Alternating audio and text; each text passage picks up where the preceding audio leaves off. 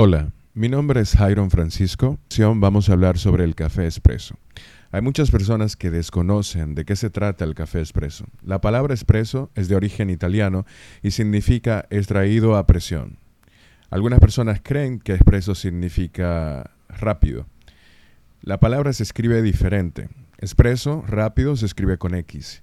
Y espresso, de café, se escribe con una S al principio y dos S al final. Cuando tú pides un espresso en una cafetería, normalmente te van a servir una bebida que tiene entre una y dos onzas. Es bien pequeña la cantidad de café que trae un espresso. El espresso solo se puede sacar de una máquina espresso.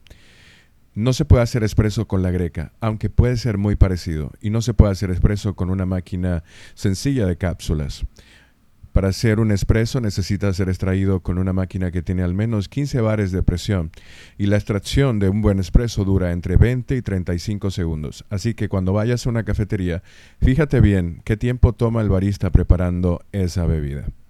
La temperatura a la que se extrae el espresso también es importante. Normalmente ronda entre los 85 a 95 grados Celsius. Los espressos se miden en dosis. Existe un espresso simple y un doble espresso. Cuando pidas un doble espresso, normalmente te van a entregar entre 2 y 4 onzas de café, es decir, una bebida un poco más larga. El café americano, que es el que sigue después del espresso, es un espresso con agua.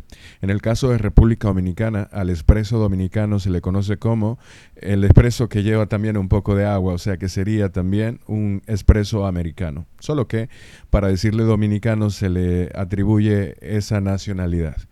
Un espresso debe ser una bebida balanceada, dulce, no puede ser ácida, no puede ser demasiado amarga.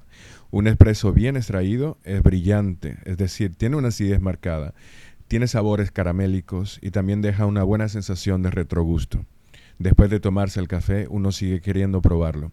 El café expreso no tiene más cafeína que un café extraído, por ejemplo, en un filtro, con una máquina de filtro o con una greca.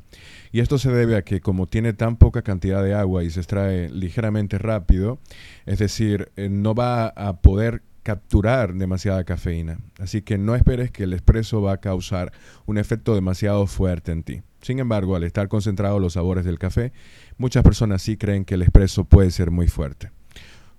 La próxima vez que pidas un café en una cafetería o que intentes preparar un espresso tú mismo, hay una ciencia detrás de todo eso. Un buen espresso debe ser muy, muy rico y muy dulce. Yo te recomiendo probar espressos en cafeterías de café especialidad y específicamente espressos que son extraídos con cafés adecuados para ese tipo de métodos de preparación. No vas a necesitar azúcar. Para mí ha sido un placer acompañarte. Espero que en el próximo capítulo aprendas un poquito más sobre café.